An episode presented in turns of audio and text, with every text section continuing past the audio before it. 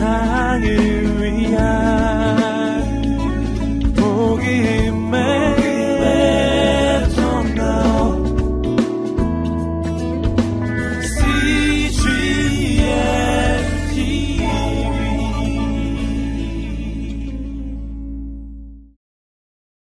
성도들의 불신앙이 나타나는 것은 우리의 기도 생활에서입니다. 기도 자체를 하지 않는 것은 당연히 불신앙이요. 기도를 하면서도 기도한다고 해서 무엇인가 달라질 수 있을까라는 의심과 그런 낙심과 포기하는 모습 또한 우리의 불신앙인 것입니다. 우리 안에는 기도를 하지 못하게 막는 육신이 있습니다. 육신은 육체에만 있는 것이 아니라 영혼에도 있습니다. 우리의 영혼이 하나님 앞에 나가지 못하게 가로막는 육신. 그것이 우리의 영혼 속에도 숨어 있습니다. 우리는 약하기 때문에 기도하지 못하는 것이 아닙니다. 악하기 때문에 기도하지 않는 것입니다. 우리 안에 기도를 막는 그런 많은 육신의 소욕들이 우리의 불신앙인 것입니다. 여러 가지 이런저런 핑계를 대며 우리는 기도하지 않습니다. 아침에는 하루 일을 시작해야 되기 때문에 분주해서 기도하지 못하고 점심 때는 많은 사람들을 만나야 하기 때문에 기도하지 못하고 저녁에는 피곤하고 쉬어야 되기 때문에 기도하지 못하는 것. 너무 바쁘기 때문에 기도하지 못한다는 것 아니라 어느 누군가가 말한 대로 우리는 너무 바빠서 기도해야 하는 것이죠. 또한 우리는 기도를 하면서도 하나님을 신뢰하지 못하고 기도를 포기하게 막는 그러한 그 육신이 우리 가운데 있습니다. 기도한다고 해서 달라질까? 기도한다고 해서 저 사람이 예수 믿을까? 기도한다고 해서 북한이 변하고 통일될 수 있을까? 기도한다고 해서 내 질병이 나을 수 있을까? 기도한다고 해서 우리 자녀가 변화될 수 있을까? 기도는 하지만 쉽게 포기하고 낙심하고 많은 우리의 연약함, 우리의 악함, 우리의 불신앙이 우리 속에 숨어 있는 것입니다. 오늘 예수님께서 주신 이 기도에 관한 귀한 교훈은 우리가 기도해야 함을 또한 기도하면서 결코 낙심하지 않고 끈질기게 우리가 기도해야 하는 이유를 우리에게 가르쳐 주시는 말씀입니다. 오늘 본문의 핵심 구절의 말씀은 9절과 10절의 말씀인데요. 우리 같이 한번 함께 읽어보겠습니다. 시작. 그러므로 내가 너희에게 말한다. 구하라. 그러면 너희에게 주실 것이다. 찾으라 그러면 너희가 찾을 것이다. 문을 두드리라 그러면 너희에게 열릴 것이다.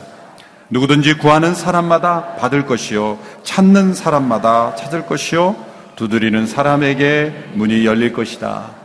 하나님의 자녀들에게 약속된 기도를 통한 놀라운 하나님의 역사에 관한 약속의 말씀입니다.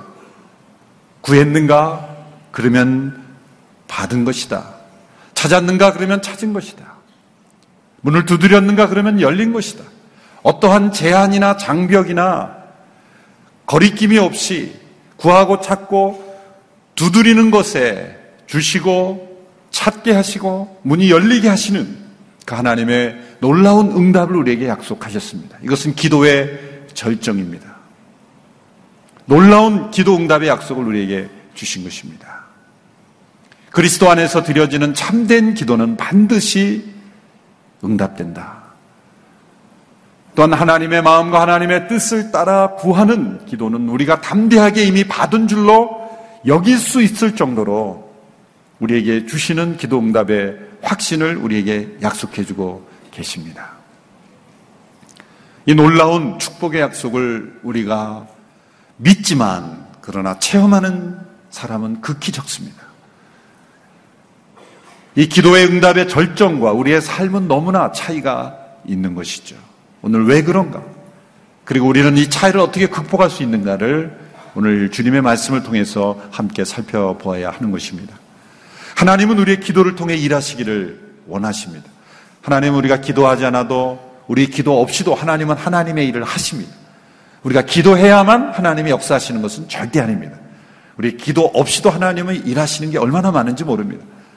세상에 우리의 인간의 기도로만 움직인다면 어쩌면 세상은 우리가 살기 힘든 곳이 될지 몰라요. 우리의 기도가 얼마나 이기적입니까? 우리의 기도가 얼마나 자기 중심적입니까? 우리가 기도한 대로만 이 세상이 움직인다면 세상은 너무나 힘든 지옥과 같은 세상이 될지도 몰라요. 하나님은 많은 경우에 우리 기도 없이도 일하시는 분입니다. 그러나 우리의 기도를 통해서 역사하시기를 원하십니다. 우리 구함에 주심으로써 일하시고 우리의 찾음에 찾게 하심으로써 일하시고 우리의 두드림에 열어 주심으로 일하시는 하나님. 그 하나님의 놀라운 마음과 뜻을 우리는 이해해야 하는 것이죠.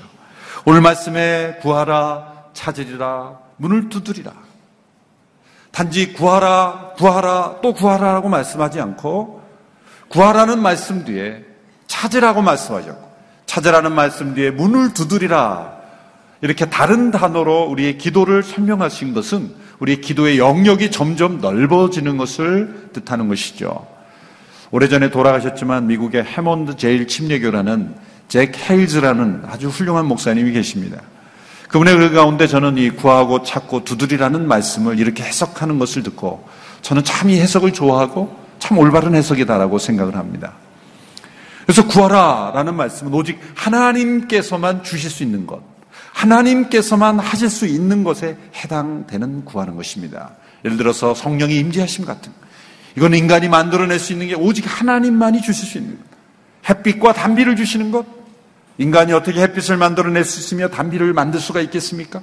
오직 하나님만이 주실 수 있는 것. 그것은 우리가 구함으로서만 얻을 수 있는 거예요. 그러면 찾으라는 것은 어떤 것입니까? 하나님과 내가 함께 일할 수 있는 영역의 것들이 있습니다. 예를 들어서 농사를 짓는다고 생각해 보십시오. 농부는 그 농사를 잘 짓기 위해서 햇빛과 단비가 있어야 합니다. 하나님께 기도합니다. 이 농사가 잘 이루어지게 해서 하나님 햇빛과 단비를 적절히 주십시오. 이것은 구애하는 것입니다. 그런데 농부가 간절히 하나님께 이 농사가 잘 되기 위해서 하나님께 햇빛과 단비를 간절히 구하놓고서는 씨도 뿌리지 않고 밭도 갈지 않고 스스로 찾는 것이 아무것도 없다면 그가 과연 하나님 앞에 진정 구했는가라는 것에 의문을 가질 수밖에 없는 거죠. 정말 농사가 잘 되기로 하나님 앞에 햇빛과 단비를 간절히 구했다면 그 구함은 찾는 것으로 나타나게 돼 있어요. 그 구하는 성도, 구하는 그 당사자, 기도하는 사람은 그 구함 때문에 나타나는 찾음이 있는 거예요. 뭘 찾습니까? 햇빛과 단비를 구했다면 씨를 뿌리고 열심히 밭을 갈고 스스로 찾는 그러한 변화가 나타나는 것이죠. 두들이라는 것은 거기에 더해서 하나님과 나와 또 다른 사람이 함께 반응해야만 나타날 수 있는 영역의 것들입니다. 예를 들어서 누군가 어떤 사람의 영혼이 구원을 받는 것. 하나님께서 우리에게 십자가의 완전한 구원을 약속하셨고, 그리고 우리가 스스로 그 잃어버린 영혼을 찾음으로 복음을 전했지만 그 사람의 마음의 문이 열려야 되는 거예요. 그 사람이 받아들여야 되는 거예요. 문이 열리도록 우리가 두드려야 되는 거죠. 그 사람이 마음의 문을 열고 반응해 주어야 하는 거예요. 상황이 열려져야 되는 거예요. 그러나 우리가 참되게 하나님 앞에 그 영혼의 구원을 위해서 구했다면, 구하고 구하고 또 구했다면 우리는 그 영혼을 찾고 또 찾고 찾을 것입니다. 찾을 뿐만 아니라 문을 두드리고 두드리고 또 두드릴 것입니다. 이것은 기도의 응답이 우리를 통해서 역사 속에 이루어지는 과정을 예수님께서 설명해 주신 것이다. 단지 우리는 하나님 앞에 구하고 구하고 구하고로만 끝나는 게 아니라 그 구하는 심령으로 살아갈 때 우리는 찾게 되어 있고 또 찾게 되어 있고 뿐만 아니라 그 기도의 응답이 이루어지도록 우리는 두드리고 두드리고 또 두드리게 되어 있다. 그럼 우리는 모든 것이 하나님 앞에 달린 것으로 알고 구하고 또한 모든 것이 자기 자신에게 달린 것처럼 찾고 모든 것이 그 사람에게 달린 것처럼 두드리는 모든 것이 다 기도의 영역 속에 포함되어 있는 것이다. 저는 이 제케 일스 목사님의 이 말씀에 대한 해석을 참 사랑합니다. 구하지 않는 사람은 받지 못할 겁니다. 당연한 것이죠. 그러나 구하기만 하고 찾지 않는 사람도 찾지 못할 것입니다. 그리고 찾기만 하고 두드리지 않는 사람도 열려지지 않을 것입니다. 우리는 구할 뿐만 아니라 포기하지 않고 찾아야 할 것이고 찾을 뿐만 아니라 포기하지 않고 우리는 두드리는 성도가 될 때 구하는 이마다 받을 것이요 찾는 이가 찾을 것이요 두드리는 이에게 열릴 것이라는 이 기도 응답의 약속을 우리가 함께 체험할 수 있을 것입니다. 예수님께서는 이 말씀 전후로 두 개의 비유를 통해서 우리가 포기하지 않고 끈질기게 기도해야 함을 가르쳐 주셨습니다. 첫 번째 비유는 이 친구에게 끈질기게 간청하는 그런 이야기입니다. 어떤 친구가 여행 중에 찾아온 친구에게 내놓을 음식이 없어요. 늦은 밤에 찾아온 친구에게 대접할 음식이 없어서 자신의 또 다른 친구에게 가서 빵 세 덩이를 달라고 간청합니다. 근데 문제는 그 시간대가 모두 다 잠들었을 그때에 친구에게 가서 빵을 좀 달라고 자기가 먹을 것도 아니고 여행 중에 배고파하는 친구에게 대접할 빵이 없어서 또 다른 친구에게 부탁한 것이죠. 그런데 그 친구가 이렇게 대답하겠느냐라는 겁니다. 7절에 보면은 귀찮게 하지 말게 문은 다 잠겼고 나는 아이들과 함께 벌써 잠자리에 들었네. 내가 지금 일어나서 뭘 줄 수가 없네. 이것이 실제의 마음이에요. 모두가 다 잠들었을 그때에 지금 내가 이거 뭘 줄 수 있겠는가? 라고 말하겠지만 만일 끈질기게 조르고 또 조르면 그 무례함이 친구의 우정도 깨뜨릴 수 있는 무례함이 될 수 있겠지만 귀찮아서라도 친구는 줄 것이다. 그런 이야기를 할 거죠. 사실 이야기 들었을 때 저와 여러분 아무도 웃지 않지만 예수님의 이 말씀을 들었던 실제 사람들은 좀 웃었을 거예요. 그대 그 당시 유대 문화와 그 당시의 상황 속에서 보면 예수님의 굉장히 위트 있는 그러한 말씀으로 이해되는 것입니다. 8절의 말씀을 보십시오. 우리 함께 한번 읽어보겠습니다. 시작. 내가 너에게 말한다. 친구라는 이유만으로는 그가 일어나 빵을 갖다 주지 않을지라도 끈질기게 졸라대는 것 때문에는 일어나 필요한 만큼 줄 것이다. 친구의 우정도 때로는 무례함으로 깨어집니다. 친구의 친밀함도 때로는 상황에 따라 달라질 수가 있습니다. 어제까지는 뭐 어떤 부탁이든지 다 들어줄 수 있는 그러한 아주 좋은 우정을 가지고 있었던 친구라도 상황이 허락지 않고 무례하고 마음을 상하게 하고 원치 않는 요구를 자꾸 하면 친구의 우정으로는 줄 수 있는 게 한계가 있다라는 거죠. 그런데 만일 끈질기게 졸라대면 귀찮아서는 줄 것이다. 그 인간의 한계라는 거예요. 이 비유를 통해 예수님이 말씀하시는 것은 하나님도 주기 싫어하시지만 귀찮아하시지만 그러나 끈질기게 졸라대면 귀찮아서 주실 것이다. 그런 해석이 아니에요. 정반대로 말씀하시는 거예요. 이 세상에 가장 허물없고 언제든지 찾아갈 수 있는 친구라 생각했던 사람일지라도 그 부탁을 들어주는 데는 한계가 있지 않느냐. 무례함 때문에 그 우정이 깨어질 수 있는 상황도 있지 않느냐.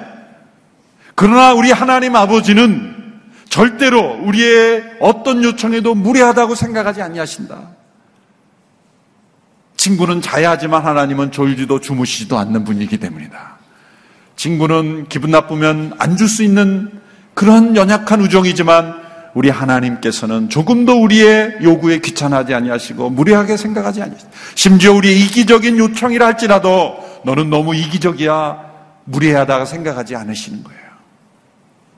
우리의 어떤 요청이나 어떤 상황에서도 우리가 요구할 수 있는, 그리고 요청할 수 있는 그러한 우리 하나님이시지 않냐. 이 친구의 연약한, 한계 있는 우정과 한없으신 하나님의 우정을 비교하고 있는 것입니다. 아무리 친한 친구에게도 요청할 수 있는 때가 있고, 있는, 없는 때가 있지 않느냐. 그러나 우리 하나님께는 그러한 때가 없다. 요청하지 못할 때가 없다. 우리는 꿈속에서라도 하나님 앞에 기도할 수 있다. 어떤 핸드폰 만드는 회사에서 애니콜이라는 상품을 만들었죠. 기도는 애니콜입니다. 애니콜. anytime, anywhere. 어느 곳, 어떤 때든지 제한 없이 기도할 수 있는 것. 그것을 대조하고 있는 거예요. 친구의 우정도 제한이 있지만 우리 하나님의 앞에 드려지는 기도는 제한이 없다. 사실 이 비유에 나오는 친구는 자신을 위해서 구한 것이 아니죠. 거기에 또 예수님의 숨어 있는 메시지가 있는 겁니다. 자기 자신을 위해서라면 이렇게 간절하게 요청하지 않았을 것이다. 만약 우리가 하나님 앞에 나의 문제가 아니라 다른 사람을 위한 중보의 기도로 무례해 보일 정도로 하나님 앞에 간절히 끈질기게 구체적으로 그렇게 기도한다면 하나님은 얼마나 기쁘게 응답하시겠는가 라고 말씀하시는 거예요. 두 번째 비유는 육신의 아버지의 비유이죠.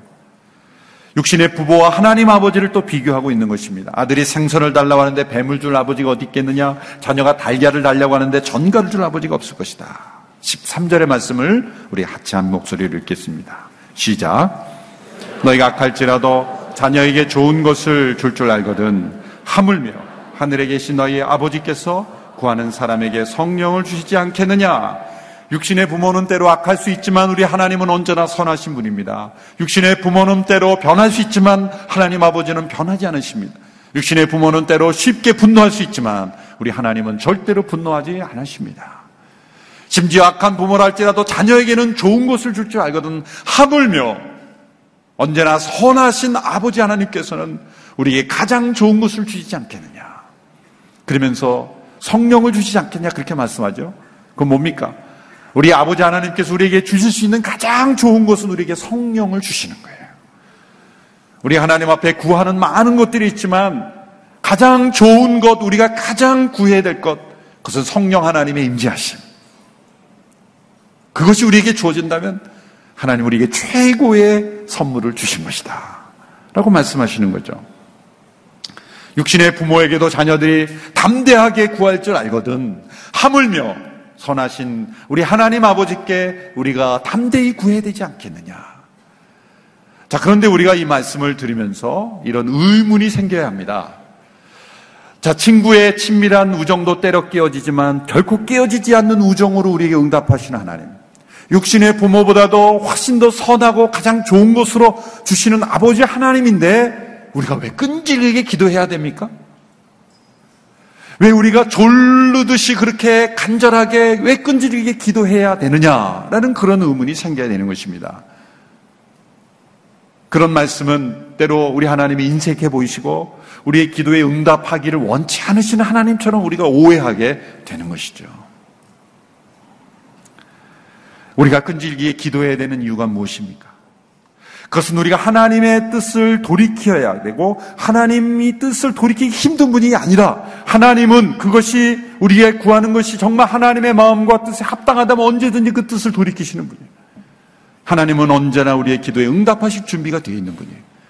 그렇다면 왜 우리가 끈질기게 기도해야 됩니까? 하나님이 마음이 없어서 그런 것이 아니라 우리가 하나님의 뜻으로 돌이키기 힘든 존재이기 때문이에요. 우리 때문입니다. 우리 자신 때문에. 우리가 끈질기게 기도해야 하는 것이죠. 하나님의 뜻과 상관없이 죄에 속한 기도의 소원과 우리 자신의 욕심을 따라 구하는 것이 너무나 많기 때문에 우리는 응답되지 않는 기도, 구했지만 받지 못한 것에 대한 기도를 끈질기게 우리가 기도하다 보면 때로는 내가 구한 것이 하나님의 뜻이 아니라는 것을 깨닫게 돼요. C.S. 루이스라는 분의 영적 스승으로 여겼던 C.S. 루이스가 영적 스승으로 여겼던 조지 맥도날드라는 분이 있습니다. 그분이 이런 무시무시한 말을 했어요. 한번 들어보십시오. 아주 미미하고 시시해 보이는 기도 제목 한 토막까지도 들어주고 용납하고 주의하는 신이 아니라면 믿음을 줄 수 없는 신일 것이다. 그러나 인간의 요구를 하나도 물리치지 않고 듣는 족족 다 받아주는 신이라면 그건 악신이 분명하다. 하나님이 아니라 악마다. 무서운 말을 했죠. 그 뭡니까? 하나님이 우리의 기도에 모든 기도에 다 응답하지 않는 것이 감사한 일이에요. 무슨 말씀이냐면 우리가 기도하는 기도가 얼마나 때로는 이기적이고 악하고 잘못된 기도가 얼마나 많습니까? 그런데 세상에서 드려지는 모든 사람들의 기도를 하나님이 거절하지 아니하시고 필터링하지 아니하시고 거절하지 아니하시고 다 등등적도 다 응답한다면 세상은 지옥이 될지도 몰라요. 우리 속에 있는 무서운 이기심, 우리 기도 속에 숨어 있는 무서운 욕망. 겉으로는 하나님을 포장했지만 속으로는 나 자신을 위한 기도. 모든 기도에 하나님은 때로는 침묵하시고 거절하시고 응답하지 않으시고 그리고 우리가 그 기도 가운데 하나님의 뜻을 온전히 구하기를 기다리고 계시는 거예요. 왜 끈질기 기도해야 됩니까? 하나님이 인색하시기 때문이 아니라 우리의 육신의 고집이 세기 때문이에요. 기도에 있어서 필요한 끈질김은 하나님을 설득하는 끈질김이라기보다도 우리의 육신의 소욕을 꺾고 아버지의 뜻을 구하는 데 필요한 끈질김이에요. 우리는 나의 뜻과 나의 고집을 쉽게 포기하지 않기 때문입니다. 기도에 관한 많은 사람들이 가지고 있는 생각들을 보여주는 그림이 하나 있습니다. 이 제가 책을 읽는 가운데 그레암 골드 워즈라는 그런 워스라는 그런 교수님이 그 목사님이 예, 그린 그 모습인데 이것이 많은 사람들이 기도에 관해 가지고 있는 많은 생각들. 기도의 출발을 우리 그리스도인이라고 생각을. 우리가 하나님 앞에 기도하는 것으로 시작해요. 그 하나님을 움직여서 하나님의 목적을 이루게 하시도록 하나님이 응답하시도록 하나님의 목적을 이루도록 우리가 기도를 통해 하나님 움직여서 하나님의 일을 하게 하신다. 그렇게 생각하는 생각들이에요. 맞는 것 같지만 여기에는 많은 모순이 있어요. 하나님 우리의 기도 없이도 하나님의 뜻을 이루어 가시기 때문이에요. 기도의 출발은 우리인 것 같지만 아닙니다. 더 성경적인 그림을 보시면 이렇게 그려집니다. 하나님께서 하나님의 목적을 이루어 가시기 위해서 자신의 뜻을 나타내시고 하나님의 뜻을 우리에게 보여주세요. 우리 성도들이 기도 가운데 그 하나님의 뜻을 깨닫고 그 기도할 때 하나님은 응답하시는 구하고 찾고 두드리는 대로 열리고 찾게 되고 받는 것은 아버지 하나님의 뜻입니다.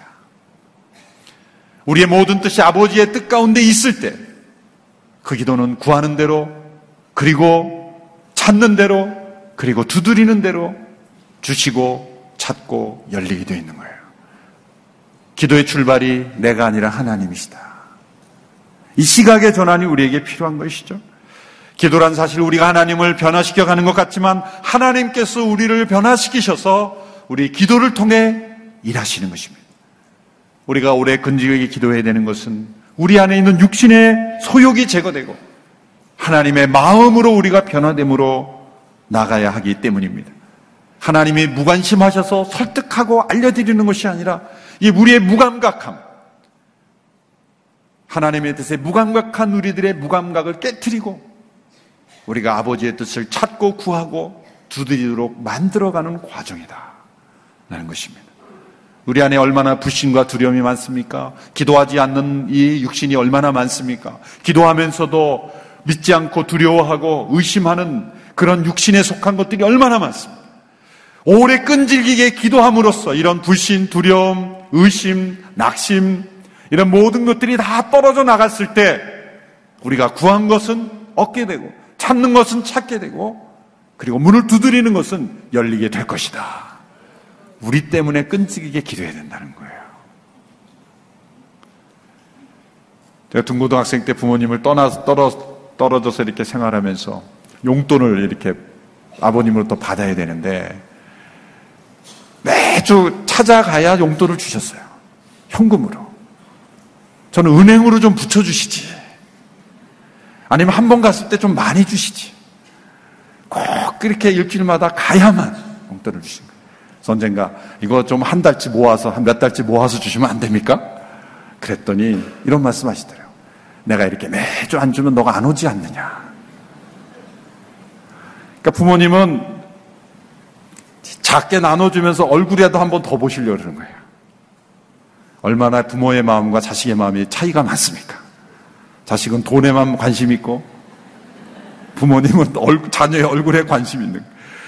보세요. 하나님 앞에 우리가 한 번 구함으로 왕창 우리는 얻게 되기 바라요. 그러면요. 하나님 얼굴 안 봐요, 우리는.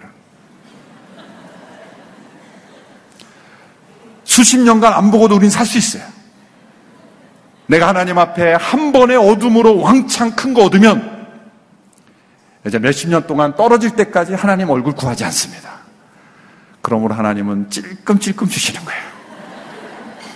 자주 오도록 그리고 한 번 왔을 때 오래 머물도록 오자마자 주면 또 바로 가니까 한참 머물러 있을 때 마지막에 가기 직전에 주는 거예요. 저는 부모님의 전략을 통해 아, 하나님도 그러시겠구나. 그런 거죠. 우리는 하나님 앞에 무엇인가를 받는 것에서도 초점이 있지만 하나님은 그것은 당연한 거고 어떻게 하든지 우리를 하나님 앞에 오래 머물러 있도록 하시는 전략. 그 전략이 우리가 끈질기게 기도해야 하는 거예요. 때로는 구하였지만 바로 주시지 않고 찾았지만 바로 찾지 않고 두드렸지만 바로 문이 열리지 않는 것은 바로 우리 자신의 육신 때문이라는 것입니다. 그러나 우리에게 약속된 것은 우리가 언제 구하든지 어떤 상황이든지 상관없이 구하는 대로 주시고 찾는 대로 찾게 하시고 두드리는 대로 열어주신다는 이 위대한 기도 응답의 약속 우리에게 주어졌기에 이 기도의 응답의 약속을 우리가 날마다 체험하고 누리는 우리 모든 성도들이 다 될 수 있게 되기를 축원합니다. 마지막으로 이사 30장 18절의 말씀을 우리 개혁 개정 번역으로 함께 읽고 마치겠습니다. 시작. 그러나 여호와께서 기다리시나니 이는 너희에게 은혜를 베풀려 하심이요 일어나시리니 이는 너희를 궁휼히 여기려 하심이라 대저 여호와는 정의 하나님이시라 그를 기다리는 자마다 복이 있도다 하나님은 우리를 기다리고 계십니다. 그리고 끈질긴 기도를 기다리고 계십니다. 하나님은 정의 하나님이시니 기다리는 자에게 반드시 응답하시고 그리고 복을 주실 것입니다. 이 하나님의 위대한 약속의 말씀을 체험하는 우리 모든 성도들 다 되기를 주님의 이름으로 축원합니다. 기도하겠습니다. 하나님 아버지 위대한 기도 응답의 약속을 우리에게 주심을 감사합니다. 약속이 주어졌지만 체험하지 못하고 누리지 못하고 그리고 이 말씀으로 살아가지 못하는 저희들 용서하여 주시옵소서. 기도하지 않는 육신 속에 사로잡혀 있습니다. 기도하면서도 쉽게 포기하고 잊어버리는 저희들의 육신에 갇혀 있습니다. 주님, 저희를 불쌍히 여겨 주시옵시고, 우리를 새롭게 하여 주시옵소서, 하나님과 친밀히 동행하는 아름다운 동행의 축복, 영적 우정의 축복, 자녀됨을 누리는 축복, 기도 응답의 축복을 누리게 하여 주시옵소서. 예수님의 이름으로 기도하옵나이다. 아멘.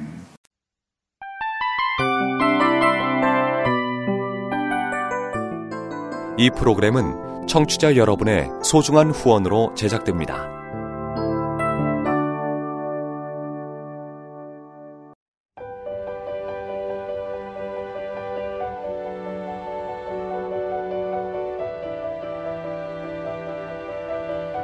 세상에는 수많은 교회들이 있지만 더 깊이 있는 말씀 강해를 찾기 위해 크기로만 교회를 선정하지 않습니다. 보다 좋은 영적 콘텐츠를 더 많이 나누기 위해 방송비를 받지 않습니다. 1년 365일 복음만 전하고 싶어서 우리는 광고를 하지 않습니다. 온누리의 복음을 땅끝까지 CGN TV와 함께 땅끝 성교사가 되주세요